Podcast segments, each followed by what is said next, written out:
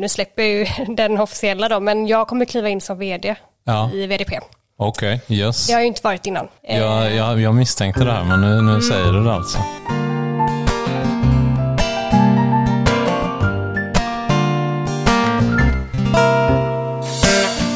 When I woke up this morning, I knew something was wrong. Jag sitter här med Sofie Källström som är ägare av bland annat We Do Promotion. Och det är väldigt kul att ha dig här för jag har många spännande frågor att ställa till dig som jag tror både jag och branschen kan lära mycket av och få nya perspektiv. Det känns som om du är full av nya perspektiv. Kul att ha dig här. Ja, men tack att jag fick komma hit, jättespännande. Självklart. Eh, och för övrigt så söker jag fortfarande efter en samarbetspartner till min podd. Uh, någon härlig aktör där ute som vill vara med och synas och höras med sina fina produkter och som vill vara med i ett avsnitt och få ett meddelande uppläst i de andra avsnitten. Om du tycker det låter intressant så kan du höra av dig till mig på david.branschkoll.se. Tycker inte du det är en, låter som en bra möjlighet? Hade det inte varit bra att ha en Ja, annonsör här i podden? Eller hur? Så är det ju. Ja, det är väl ett perfekt format. Eh, Bra forum att få ut sitt budskap. Ja, jag, Mm. jag tycker det. De flesta har något gott att säga om branschen i alla fall. Men Ja, eller hur? eh, ja, vi får väl se om det ger något. Okej, hur är läget? Läget är fint med mig. Jag har precis parkerat en lastbil här i norrort. Så att, eh, jag har hållit på att flytta till klockan två i natt. Så att, eh, läget är bra. Eh, lite seg, men, Yes. eh, men förvänt, förväntansfull och eh, ser fram emot en spännande höst. Ja. Körde du, du körde lastbilen själv? Nej, Ja, du satt med. absolut. Du gjorde det? Ja, ja, ja. Du kan- jag du är har- smålänning. jag är uppvuxen i skogen, herregud. Nej, men jag, jag, jag älskar att köra. Allt som har med bilar att göra, det älskar jag. Okej. Racing och köra Men, men var det liksom en, en liten lastbil eller har du lastbilskörkort? Nej, jag har liksom? inte lastbilskörkort. Men, eh, Nej. Men du, du, nej, men alltså, nej, men alltså, de, det är ju de här större, men man får ju köra dem med B-körkort idag. Okej. Ah, ja, du får det. Jag höll mig till lagen, vet du. Ja, all right. Okej. Mm. ja, det är bra. Besökte du Nordic Profile Fair online? Nej. Varför? Eh, alltså dels för att jag, ja men det kittlar inte till liksom. Jag känner att eh, de leverantörerna som vi jobbar med och de som vi har ett nära samarbete med, de eh, träffar vi i alla fall. Och eh, självklart var det vissa som jag skulle vilja kika på, men eh, jag har inte prioriterat det, nej. Och jag tycker, alltså jag, det är bra liksom att man har gjort det på det här sättet. Alltså det är bra att branschen verkligen försöker utvecklas, men jag tror också att till mig så alltså det attraherar inte mig av att sitta och titta på olika typer av produkter, utan jag tänker mer som Google, att jag söker efter det jag vill ha. Ja. Och sen de leverantörerna vi jobbar nära, de träffar vi liksom och har en kontinuerlig kontakt med. Ja. Så du, du söker produkten snarare än leverantören liksom? Ja, alltså det är både och såklart. Men eh, mycket oftast handlar ju om vad det är för nya typer av produkter. För att vi har ju ganska bra koll på de leverantörerna vi jobbar med och de har vi ju kontinuerlig kontakt med.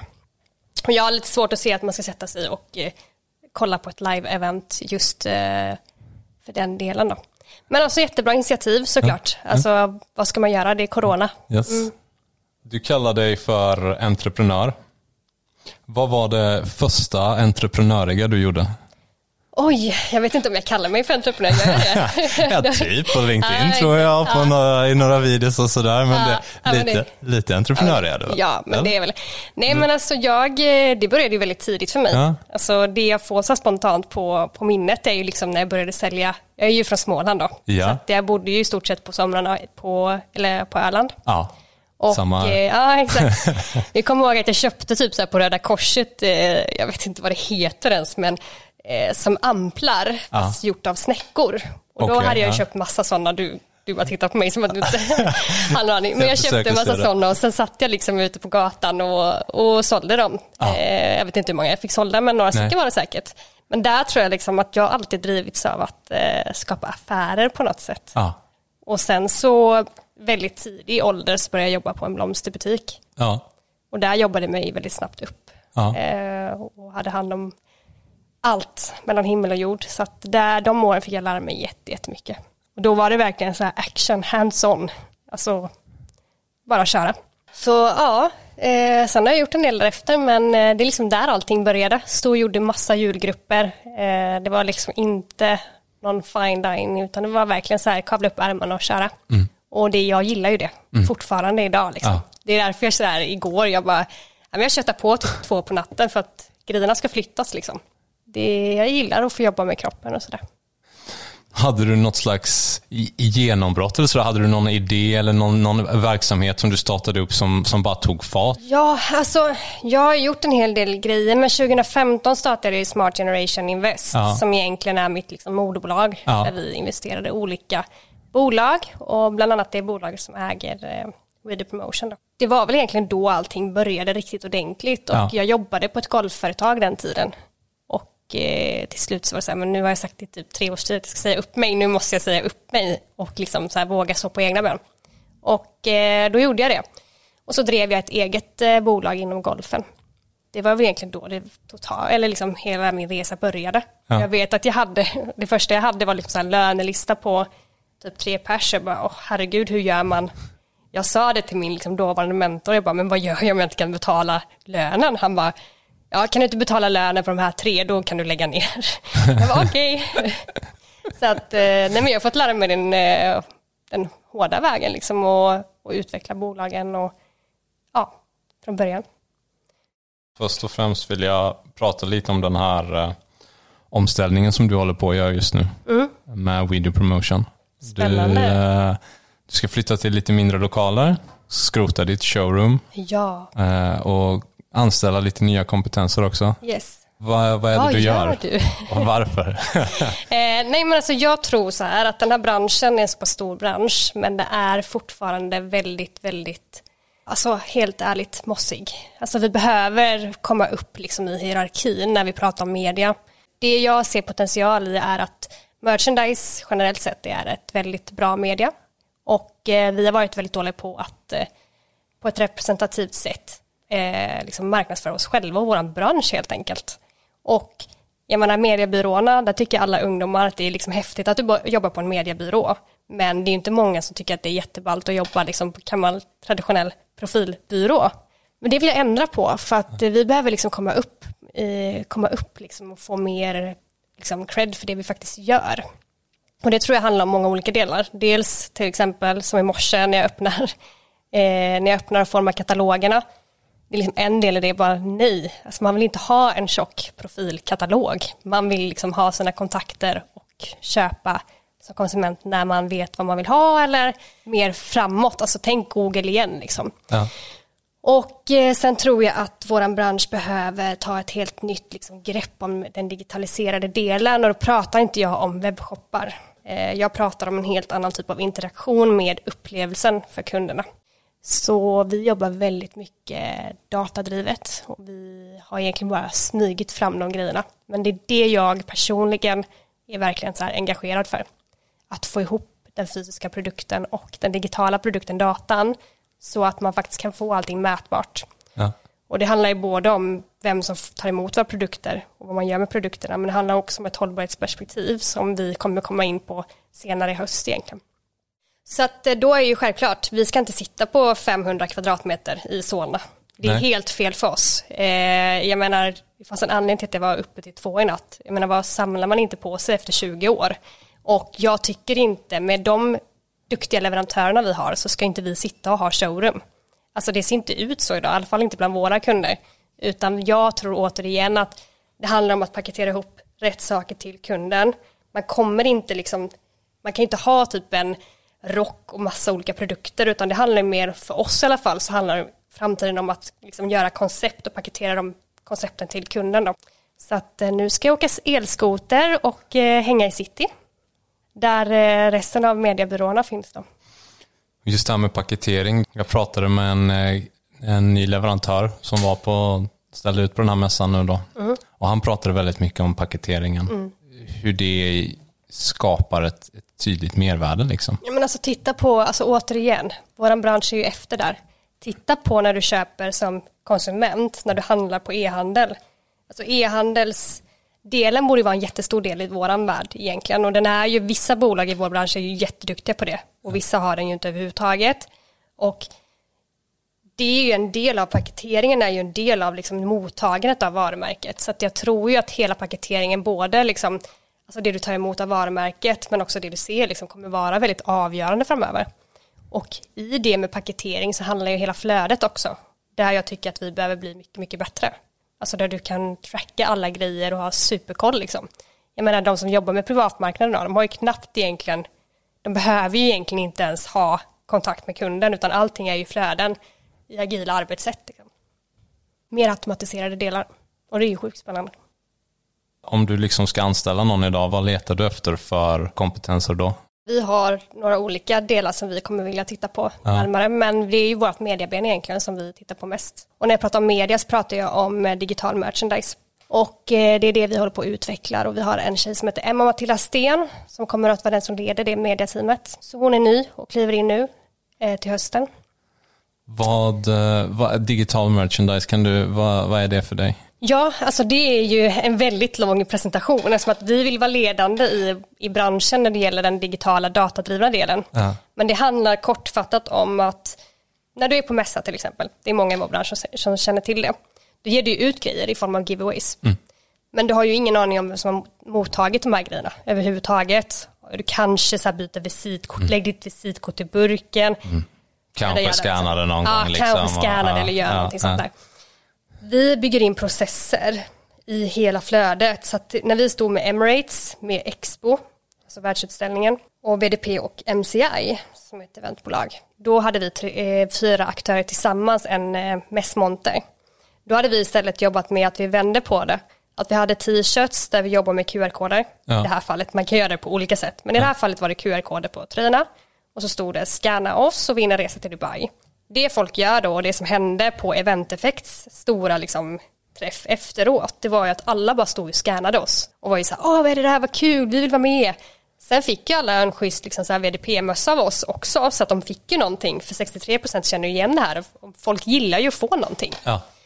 Men det som vi fick då när vi gick därifrån var ju att vi hade helt galet resultat, alltså det var helt sjukt många som hade spelat spelet och fått varumärkeskännedom jättemånga som snackade om det på mässan. Och framförallt så hade vi med oss alla mejladresser hem. Så vi hade en hel leadslista som vi kunde jobba på dagen efter då. Och fördela på våra säljare via ett CRM-system så liksom allting håller ihop då. Så att det handlar egentligen om att, att jobba med det som en gratifikation. Alltså merchandising ska vara en gratifikation i det du gör. För att du byter egentligen data. Det är mm. datan du vill åt. Eh, och det finns jättemycket spännande liksom, framtidsvisioner på det det tror jag vi kommer, eller jag vet att vi kommer utveckla det jättemycket framöver. Och vi har bara liksom nuddat liksom några av delarna som vi håller på med. Så vi sitter mycket med det och jobbar med det mediateamet. Sen sitter vi och tittar på olika AI-lösningar. Ja. Hur kan vi göra automatiserade grejer? Hur kan vi få AI i skissverktyg och andra typer av delar? Eh, så att det blir mycket lättare med korrekturvänder och andras, andra typer av automatiseringar. Men eh, gratifikationen med gamification som det egentligen är då, det tror jag är en jättespännande framtid i vårat led. Och det, det skulle man lite enkelt kunna säga att man, man tar en fysisk produkt men man gör den också digital samtidigt. Ja, det är båda delarna ja. egentligen. Så det handlar inte om att ta bort produkterna Nej. utan det handlar Nej. om att komplettera och istället kunna eh, säkerställa och kvalitetssäkra vem som har fått produkterna. Då. Och eh, alltså om du pratar med den yngre generationen idag, alltså de förstår ju ingenting av hur vi har jobbat i vår bransch traditionellt sett. Och jag hade ett möte senast faktiskt på, i Norrköping på, på Max förra veckan eh, med en eh, för 97 är han. Vi har haft ganska mycket samtal om vår bransch för att jag är intresserad av att veta vad den yngre generationen tycker då. Och eh, det är mycket grejer som de liksom så här, va? Hur funkar det? Funkar det inte så idag? Och jag tror att vi har mycket att lära av hur ungdomar idag faktiskt tänker, för att det är ju våra framtida inköpare. Och verkligen våga följa med liksom, den förändringen som sker. Då. Och inte så mycket så här, alltså all full respekt, jag kommer ju inte från branschen och full respekt för att så här, det finns vissa grejer som det har varit på ett speciellt sätt och det ska vara så, absolut. Men jag tror att om våran bransch ska liksom hänga med resten av omvärlden så måste vi steppa upp på de här delarna och jobba väldigt mycket mer on demand, eh, med gamification, med olika typer av delar. Alltså, vi har jättespännande projekt om hur du kan lansera nya kollektioner till exempel. Mm. Det ska du självklart göra digitalt. Så svaret på din fråga varför vi flyttar bland annat är ju att vi behöver inget showroom. Vår framtida affärsmodell kommer inte bygga på att vi har 28 000 olika t-shirts. För det är inte det vi säljer. Vi Nej. säljer hela konceptet och den professionella delen i vad VDP står för framöver. Det är spännande grejer. Ja men det är spännande, det är en resa och det är en ständig förändring. Eh, vi känner ju oss för på vissa delar också. Ja. Vi har jobbat väldigt nära med eh, en av mina styrelseledamöter som heter Simone Westerberg Skog. Hon är ju eh, koncernchef på IPG Media Brands. Ja. Så jag sitter ju väldigt mycket och jobbar med dels alltså mediebyråerna. Vi jobbar jättetajt med eh, Nathalie Tidenström som är vd på United Screens. Ja. Så att jag har liksom tagit an andra branscher och sett hur utvecklar de sig, hur jobbar influencersna idag, alltså vad är det för typ av nya kanaler vi ska finnas i. Men du var ju med på vårt live-event till exempel. Ja, men hur jobbar våran bransch med, nu är det väldigt omtalat om, men ett typ ett forum som TikTok. Vad kan vi göra, hur kan vi hänga med? Alltså hur kan vi snärta upp oss lite och inte vara det här eh, som jag ser på många liksom, Instagram-bilder, liksom det står fyra personer med samma skjorta med samma logga. Varför det? Så kommer inte vi jobba framöver. Det var som jag sa, vi hade nu på Grand Hotel, hade vi vår uppstart. Då sa de flesta, det känns som att vi kommer till ett nytt bolag och det är lite det vi gör. Alltså att man börjar som ny på jobbet. Vi har ju liksom gjort om allting under corona nu. Vi har tagit tillfället i akt. Och vi ska jobba jättemycket med vår egen branding för vi har varit dåliga på det. Men där kommer inte jag säga så här, det här är våran tröja vi ska ha. Utan jag kommer mer fördela ut budgetar. Sen kanske en person gillar att sporta mycket och cykla mycket, då vill den ha den typ av merchandise. En person gillar kanske att eh, vandra mycket. Alltså att man liksom, vi ska vara personliga och vi ska visa på att man kan ha olika. Ja. Eh, och det tror jag också är en del som kommer komma mycket framöver. Alla behöver inte ha samma skjorta. Jag menar, det är ju som orange till exempel som är en fruktansvärd färg så sett. Men det är ju så, vissa färger passar inte alla människor i. Och varför ska man liksom trycka på alla samma lika? Det tror jag också att vi behöver titta på de flödena och hur, hur kan man förändra de delarna utan att det påverkar logistiken och liksom ekonomin i vår affärsmodell.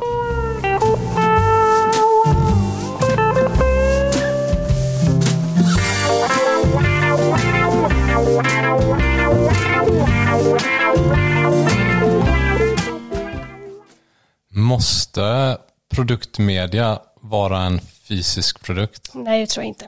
Min budget, budget som är 2022 kommer inte se ut på det sättet. Nej. Alltså jag tror att det här är en uppmaning till hela branschen egentligen. Alltså vi ska ju sälja färre produkter. Hur lyckas vi sälja färre produkter men behålla och utveckla våra bolag ekonomiskt? Alltså det är ju en ekvation som inte går ihop. Det är 10 000 kronors frågan. Men alltså förstår du vad jag menar? Det går ju inte ihop om man inte har någonting annat liksom. Självklart kan du ju sälja, och det är också en sak som vi tittar på jättemycket. Alltså vi behöver ha leverantörer som också förstår det här. För att det handlar ju om att man kanske måste öka kvaliteten.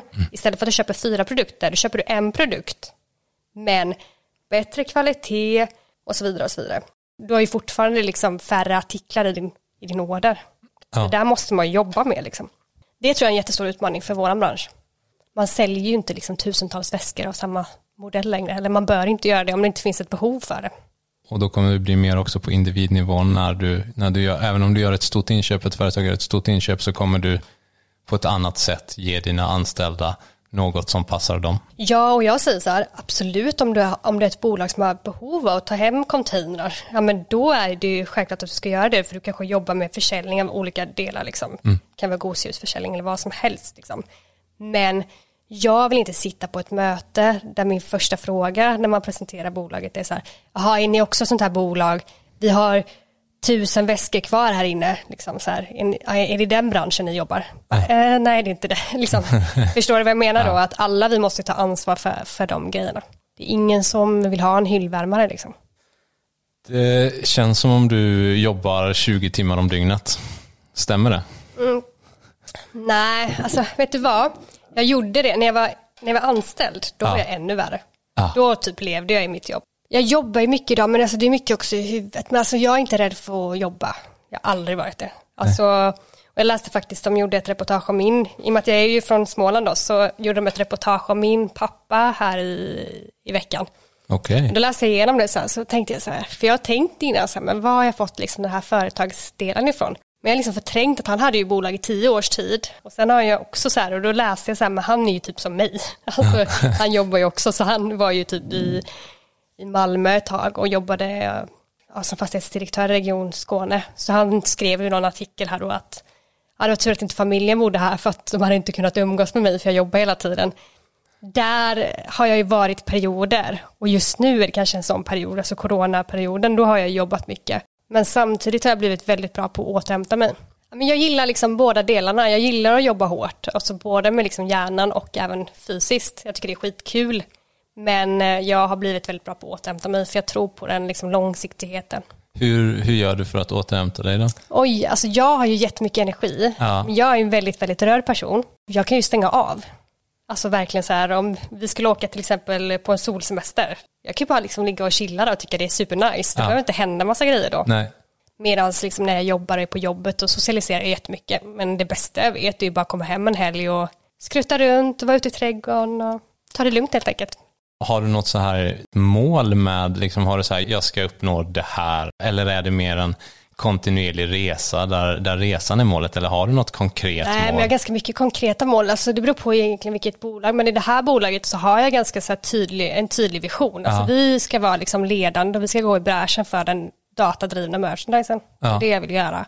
Och det finns ju såklart eh, numbers på det också. Ja. Det är också en sån här grej som har varit min liksom, stora grej. Att jag, jag gillar liksom siffror och kunna vara mätbar. Det jag behöver vara mätbar. Ja. Annars tycker jag det är superjobbigt. Men vårt år, årsbokslut till exempel. Vi har ju verkligen gått den här resan med att men vi säljer inte saker bara för att sälja saker utan vi har verkligen så här blivit bättre på att räkna på grejerna och vi gör ju faktiskt tillsammans med vår datadrivna del som är det sista egentligen vi kom med för 2019. Sista månaderna så gör vi ju för liksom en och en halv miljon resultat på VDP och det har man ju inte gjort på jag vet inte hur länge som helst och då har jag ju också dessutom investerat miljoner i våra IT-satsningar. Så det känns väldigt spännande. Eh, Bra jag jobbat. Tror, ja, men jag tror att det är så här, ja tack, men jag tror att det är så här, vi är ju på en resa och på väg. Det är en jättestor omställning man gör, att gå in med de digitala delarna, för att alla som jobbar hos oss har ju inte jobbat, eller ingen skulle jag säga som jobbar hos oss har jobbat med de delarna innan. Och därför behöver vi få in människor som kommer utifrån branschen. Vilket nytt. När vi träffades innan sommaren och jag intervjuade dig lite i samband med det här eh, eventet så frågade du mig om det finns några jag tycker gör häftiga grejer och så. Du blev ställd. Jag blev lite ställd ja, på on spot. Men nu har jag fått flera månader att fundera så jag borde ha svarat dig såklart att jag tycker alla som håller, sysslar med hållbara kvalitetsgrejer som liksom verkligen, verkligen gör någonting för mottagaren, de tycker jag är häftiga. Men vad är det då egentligen? För att det där är också väldigt intressant. Ja, alltså ja. Det kan bli en het diskussion. Man behöver ta nästa steg i hela hållbarhetsfrågan. För alla sitter och pratar hållbarhet i vår bransch. Men vad är det som är hållbarhet egentligen då? Och för mig där då just, om, om du får en, en inredningsdetalj till exempel, eller ett kökstillbehör eller sådär, som du, som du verkligen tycker om och som du verkligen använder och som du liksom är stolt och glad över, då, har man, då har man på något sätt lyckats. Den fysiska produkten är en viktig del i din totala mediekaka. Men det är liksom en del av alltihopa. En del av outdoor, en del av dina brands, alltså en del av din hela liksom marknadsbudget. Och jag kan säga så här att när vi tar in kunder, vi kommer bli väldigt restriktiva framöver. För att jag kan inte jobba med kunder heller om de gör lite här och lite där och lite hos den, liksom, du vet, det blir helt utspritt. För mig är ju liksom merchandise att ha koll, det handlar ju om att jag ska liksom ha koll på deras varumärke. För det är ju faktiskt så här, om vi säger mediebyråerna, de får en stor påse pengar så här, så här David, ta hand om min marknadsföring. Men vi är ju aldrig med där. Nej. Så vi är ju aldrig med och pitchar Vissa gör det absolut, för nu sitter säkert någon och tänker, vi är ju visst det, men jättebra att ni gör det. Ja. Men generellt sett i vår bransch så ser det inte ut så. Utan vi kommer liksom typ inte ens tvåa på bollen, vi är ju trea på bollen. Vi vill upp där och få liksom vara med och lägga pusslet. För att jag menar, om de har sett en strategi och liksom, ja men här har ni våra påspengar, vi ska lägga liksom 30 miljoner om året på det här. I de här marknadsföringskanalerna, tjoff, tjoff, tjoff. Och sen så hamnar vårt media liksom vid sidan av. Det blir, vi kan ju aldrig, liksom, om inte vi ställer krav att vi vill vara med där uppe, då kommer ju vi aldrig heller kunna leverera det man förväntar sig av oss. Alltså vi kommer ju aldrig kunna visa på ROI till kunden, eller vad de har fått ut Nej. av det, om vi aldrig får möjlighet att, och förutsättningar att vara med och påverka. Det VDP kommer stå för, det är ju totalen. Ja. Kunna sticka ut och faktiskt kunna också jobba datadrivet med merchandise. Det finns massa kampanjer du kan göra som är båda delarna då. Innan då hela branschen ritas om, kanske av dig, och när det här, alla de här spännande sakerna börjar. Jag tänker i min enkelhet så här, okej, okay, men liksom en produkt eller så. Så nu har jag det perfekta exemplet och det är när jag pluggade, långt innan jag ens visste vad produktmedia eller profilreklam var. På högskolan så fick jag en jacka av en klasskompis och jag vet inte vem som har gjort den, men den är, det är från företaget Ätterplan och det står mm. Ätterplan på bröstet. Mm. Och det är en fodrad jacka som jag har haft varje år i sex år på hösten. Och den har inte gått sönder någonstans och den är fortfarande lika varm och jag klarar hela hösten med den och jag är genuint glad över den. Liksom. Mm. Ätterplan har ingen aning om hur glad jag är att jag har den här jackan. Nej, exakt. Och sen är det så här också att de har inte heller en aning om från början att du skulle bli glad för den. Nej. Du kanske vill ha en jacka, jag kanske vill ha något annat. Varför inte göra som alla andra branscher gör, ta reda på vad kunden vill ha först. Varför gör vi inte det för? Varför sitter det någon och bestämmer? Sen kanske man gör någon form av enkät och allt det där. Men det finns ju verktyg idag som är datadrivna verktyg där du faktiskt kan plocka in information väldigt snabbt, väldigt mycket information och få, alltså, få en indikation på vad de som ska ha produkterna faktiskt vill ha. Vi börjar fel ända. Jag tycker att vi kommer, vi kommer i slutet och vi får också bara, eller bara, men nu liksom, ofta är det så här, ja det här blev över, lös någonting. Jag vill helst ha det om två veckor liksom. Ja, ja, och det är nästan så att man har lust att säga så här, men vi, det, ibland inte ens två veckor liksom. Och det är också så här, lös någonting. Alltså det går ju absolut att göra det, men det kommer ju inte förändra vår bransch, att vi ska liksom lösa någonting i sista minuten, utan Nej. jag, som sagt var, jag vill ju ha de här då 30 miljonerna, då vill jag ju ha 5 miljoner direkt. Okej, jobba med våra liksom våra fysiska produkter i samband med den här byrån. Eller att bolagen kommer direkt till oss och säger så här, det här är faktiskt vår budget, hjälp oss. Alltså, Vi är duktiga på det, vi är bra kreatörer, vi vet vilket material de ska jobba med, vi vet hur vi kan koppla ihop den digitala delen så att vi får ut rätt saker, vi får mätbara grejer.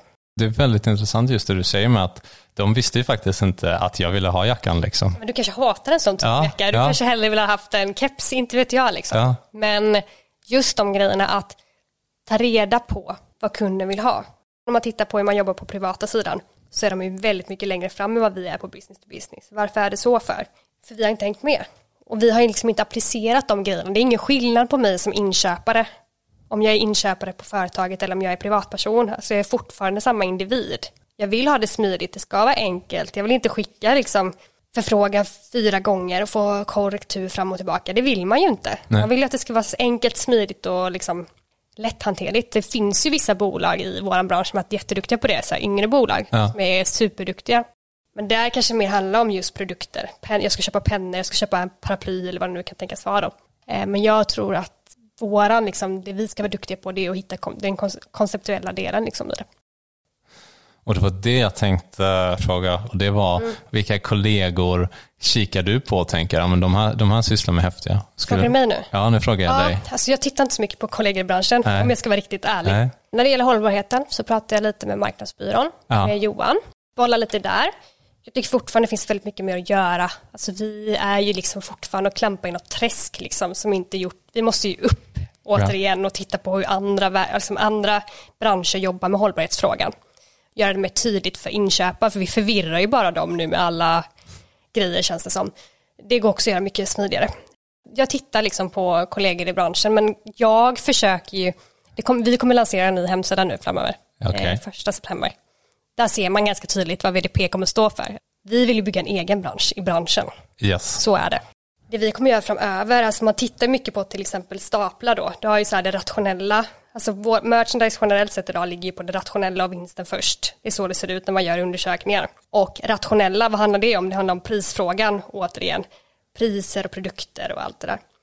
Medan jag vill mer hamna liksom uppe på det, alltså kunden först och, och liksom det emotionella. Så att vi vill liksom rita om alltihopa. Mm. Och då bygger det på att vi måste ha datainsikter. Men medtryck och de här, jätteduktiga, bra sökfunktioner. IC-tryck också bra sökfunktioner. Eh, Hatstore, grabbarna i Kalmar är coola, jag vet inte om de ingår i vår bransch ens, men jag tittar mycket på on demand-tjänster, vad man ja. gör där. Tittar väldigt mycket på e-handel generellt sett, skulle ja. jag säga, mer än vad jag tittar på vår bransch. Tittar mer på mediebyråer, på influencerplattformar och på ja, men privata alltså aktörer eh, inom e-handel mycket. Alltså ja, du frågar ju en som vill förändra en bransch. Ja, du, alltså, du vill ha, du vill jag tittar ju liksom självklart på ja. vilka, jag tycker det finns jättemycket grymma människor i vår bransch, det är inte så jag menar. Men vi vill ju förändra någonting. Jag tror på att håll, liksom den långsiktiga hållbarheten i vår bransch kommer behöva förändras. Och då måste man titta på nya saker. Nya typer av FN-projekt, vad är det som händer där ute liksom i hållbarheten och sådär. Och du pratade lite om där innan med Smart Generation Invest, som du har grundat. Yes. Vilka bolag är, är du involverad i där och vad har du för roll i de här bolagen? Eh, jag är ganska passiv. Det har förändrats ganska mycket sista halvåret. Så jag är ganska passiv i de flesta bolagen. Var du mer aktiv innan då eller? Ja, det skulle jag nog säga. Jag har jobbat mer eh, drivande Smart Generation Invest, men från och med egentligen ett halvår tillbaka officiellt nu. Nu släpper jag ju den officiella då, men jag kommer kliva in som vd Ja. i VDP. Yes. Det har jag ju inte varit innan. Eh, Jag, jag, jag misstänkte det här men nu, nu säger du det alltså. Nej, men jag är sjukt taggad. Alltså, Ja. Jag känner bara så här, ska man göra någonting, man har visionen, jag vet exakt vad vi ska göra, då behöver man liksom leda gänget som ska göra det. Jag har plockat in en ny försäljningschef som har jättelång erfarenhet i branschen, Okej. båda sidorna, men som var borta i branschen för hon tröttnade på den helt enkelt och har drivit bolag. Ja. Och jätteduktig tjej, så nu är hon tillbaka hos Caroline Fosto. Så hon är ny försäljningschef hos mig. Emma Matilda Sten kommer in på media. Vi har en kille som heter Samuel som kommer in också på media. Ja. Det är ett nytt spännande team här framöver och vi har ju liksom gänget som har varit med i VDP sen innan. Ja. Eh, också så här superhärliga, verkligen sjukt duktiga, man behöver ju båda sidorna. Så att vi försöker kombinera liksom det, det vi har och det vi behöver framöver. Då. Men eh, jag är jättetaggad för att leda den här utvecklingen och eh, jag har ju varit inne i bolaget i tre år nu. Nu kan jag inte titta på längre utan nu Nej. måste jag in och kötta själv känner jag. Yes. Ja, Men det är ju så. alltså, ja, ja, Du ja. behöver ju liksom, har du en vision och du vet vad du vill göra, då behöver du liksom styra den. Och nu så tog jag det beslutet här eh, innan corona faktiskt egentligen. Så att det har, Så att, eh, allt efter- mer tid har gått till VDP Ja, då? ja, nu är det ju liksom, under coronan har det gjort det. Alltså vi Mm. byter ju, vi byter CRM-system, vi byter ekonomibyrå, vi byter lokal. Alltså allting som, vi, som jag har planerat att vi skulle göra efter expon, den gjorde vi nu eftersom att expon är uppskjutet ett år.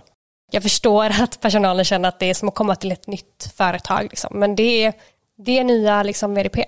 Yes. Vad är VDP om tre år tror du?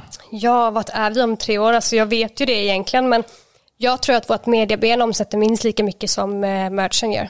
Hur ser den fördelningen ut i dagsläget? Alltså i dagsläget har vi knappt börjat skulle jag säga. Nej. Eh, vi har ju investerat i alla plattformarna nu och vi börjar ju liksom, vi har gjort beta-versioner och vi ska ju ut nu liksom. Men eh, jag tror att eh, vi har en väldigt spännande framtid framöver och vi har ju tittat på lite, lite nya grejer som kommer komma då. Alltså vi har en målsättning inom tre år, 100 miljoner, så att det är Ja. inget att, det är Nej. det som är liksom. Det är det som gäller? Jajamän, det får jag käka upp annars. Nej, men så är det. Och eh, jag tror på mål. All, man ska ha mål, man ska inte vara rädd för att ha mål. Man ska vara datadriven? Man ska vara datadriven, man ska ha mål. För har man inga mål så liksom har du ingenting att sikta på. Så att eh, jobba fokuserat liksom med målen och nu känner jag så här att nu är det jag själv som har tagit på mig budgeten också så att då är det bara att köra. Ja. Var det det? Nej, Det var det. Ja, det var det. Det var det. Spännande. Ja, det är det jag har i alla fall. Uh, Hur länge har du varit i branschen om man säger så då? uh, sen första januari 2018. Vad känner du om du skulle säga vad, hur, hur ser du liksom, vad, vad har hänt för förändringar i branschen? Den, den stora grejen är ju att man har vaknat upp kring det här med miljön. Alla, alla vill skynda på att bli mycket bättre på det. Alla vill göra lite annorlunda produkter. Och sen det andra är väl att eh, man jobbar mer med det här personifieringen av saker. Att det blir mindre serier, mindre produkter, olika produkter och så. Eh, och sen när jag tittar på runt om i världen så innehållsskapare har ju verkligen det, det visst det är de senaste fem åren kanske, men det, det blir bara större hela tiden. Kolla på alla liksom, YouTube-kanaler, Instagram och sånt där. Profiler, människor som folk följer, som människor tycker om och så. Alla de här sysslar ju med produktmedia på ett sätt. Alla de här har en hoodie, alla de här har sådana. Alltså det är ju Eh, liksom merch överallt. Ja, det är merch överallt, men, men det känns varje, varje gång jag skriver en artikel om det där så är alla är helt ointresserade i, Är i princip. Ja, det är, jag får väldigt få läsare på de, de artiklarna. Det är en sak som jag tycker är intressant. Det är därför vi har en ny content manager bland annat. Alltså Ja. Vi jobbar ju mycket med de grejerna. det är där jag liksom har tagit in den, den typ av generationen. Liksom. Vad är man, för det är det jag menar, att det kommer ju ske ett skifte, vare sig Ja. vi vill det eller Ja. inte. För att det byter ju nu, inköparna blir ju liksom, det blir ett generationsskifte Ja. även där.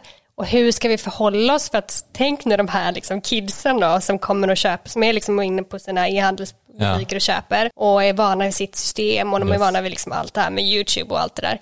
Och sen då så säger vi att de helt plötsligt hamnar på en stol på marknad och kommunikation när de ska jobba med vårat led. Och där är det liksom, ja, Ja. förstår du vad jag menar? Det är som har gått, för dem är det ju så här, de, när jag gör intervjuer med kidsen, de bara tittar ju på mig som att, vad, vad pratar hon om liksom?